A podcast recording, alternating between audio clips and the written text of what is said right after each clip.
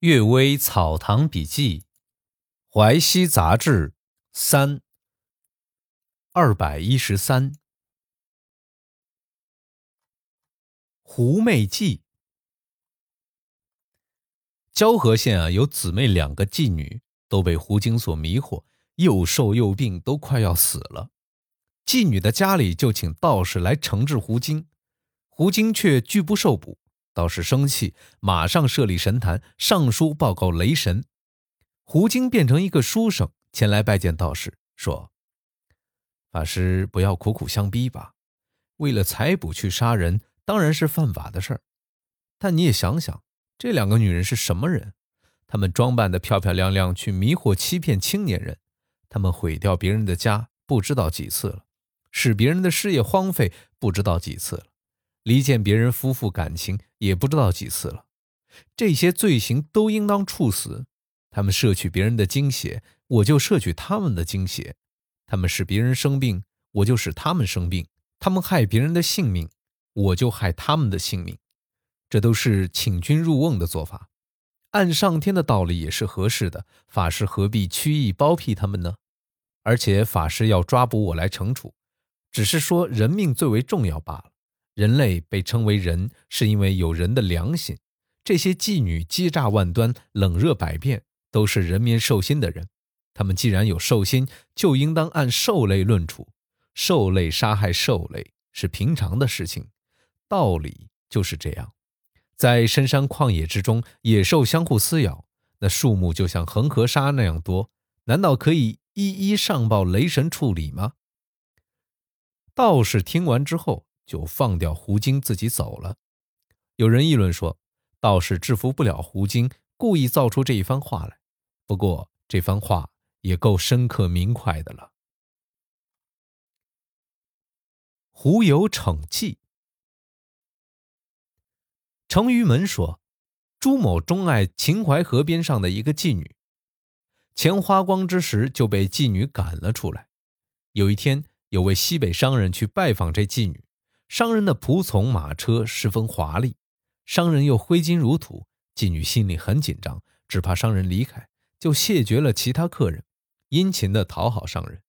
商人每天赠送他金银绸缎、珍珠翡翠，多得数也数不清。商人住了两个月，说是暂时去一趟扬州，就一去不复返了。妓女托人去访查，都说不知道商人的去向。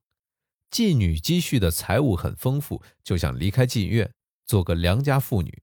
她检点自己的香笼，商人所送的财物不翼而飞，连朱某所送的东西也不见了，只剩下二百多两银子，刚好够两个多月的酒食费用。妓女全家都觉得迷迷糊糊，好像做梦刚醒过来似的。有人说啊，听说朱某有一位狐精朋友，大概是带朱某去报复妓女的呀。伪狐女，程于门又说，有个游学的书生在扬州娶了一个侍妾，有相当的文化知识。书生很是得意，时常和侍妾一起吟诗写作。有一天晚上，书生在外面饮酒回来，看到家中小童婢女都睡着了，房间里黑灯瞎火。进房间去一看，声音也没有，只有桌子上一封信。信中说：“我本是狐女。”住在荒僻的山林里，因为要报答以前的恩情，跟随您已半年。现在人间缘分已尽，不能滞留在这里。本想暂时停留，等您回来表示永别的意思，又怕我们情深悲痛，更难舍难分，只好忍痛离去，不敢再和您见上一面。临走的时候，我不断回头，柔情盘旋在我心里。可能因为有这个念头，在三生石上，我们会再一次结成姻缘，也是有可能的。请您要自重自爱，不要因为一个女子离去的缘故损害精神，那样我即使离开，心里也觉得安慰。书生看了信，伤心感叹，拿给朋友们阅读，都感慨赞叹，认为书籍上有过这类记载，也都不怀疑其中有什么问题。一个多月之后，这侍妾和情人坐船北上，行李被偷盗，向官府报告，请求追捕强盗。因此啊，侍妾与情人滞留在淮河一带几个月之久，被人发现了踪迹。原来是他母亲把他再卖给另一个人，他就假装成狐女从书生这里脱身。周书昌说呀，这是真的狐女，有什么假的呢？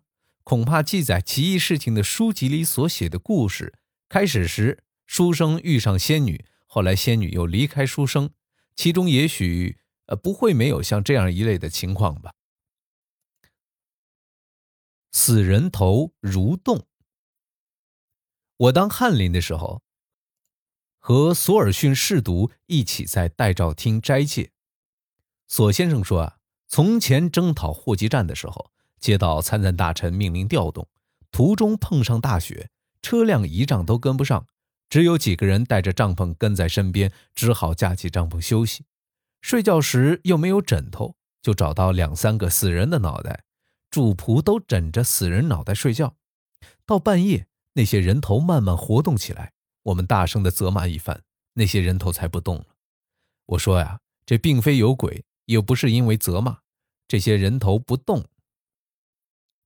这些人头被砍下来的时候，生气还没有断绝消散，只是被严寒所冻结，潜伏在脑袋里。人头感受到人的体温蒸发，解冻之后，人头里的生气向外发散出来，所以自己会活动。一经活动，人头里的生气就发散掉了，所以就不会再活动了。凡是生物的生性没有散尽，用火烘一定会活动，这就是这个道理。左先生说啊。从古以来没有听说过在战场上遇见鬼的事情，所以这次心里很不安稳，认为我的生命将尽。今天听了你的话，我才解决了这个疑问。周二姐，崔庄枣树很多，很容易形成枣林，当地叫做枣行。我小时候啊，听说有几个妇女出门挑菜，经过枣树之下。看见有个小孩子坐在树杈上，把红熟的枣子采下来抛到地下，大家都争相拾取。小孩子急得大叫：“我喜欢周二姐的娇美妩媚，采了这些红枣送给她吃。你们这些黑鬼怎么能来抢呢？”大家生气的回骂，周二姐也厌恶这个小孩子轻薄，也生气的打骂，还捡起土块掷过去。小孩子从这棵树跳到那棵树，像小鸟一般。穿过树林逃走了，大家这时才突然想到，村子里没有这个孩子呀，一定是妖怪。姚安公说：“好在有周二姐骂一顿，土块治一顿，否则啊，一定被妖怪迷惑。凡是妖精迷惑人，都是人们自找的。”苏东坡的《范增论》里说：“生物一定首先自身腐烂，然后才会生出虫子来。”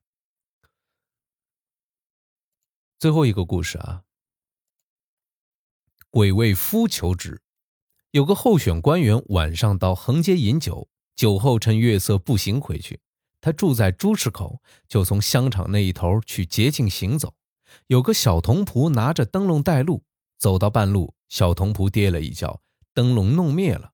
远看有一户人家还没有熄灯，就过去借火。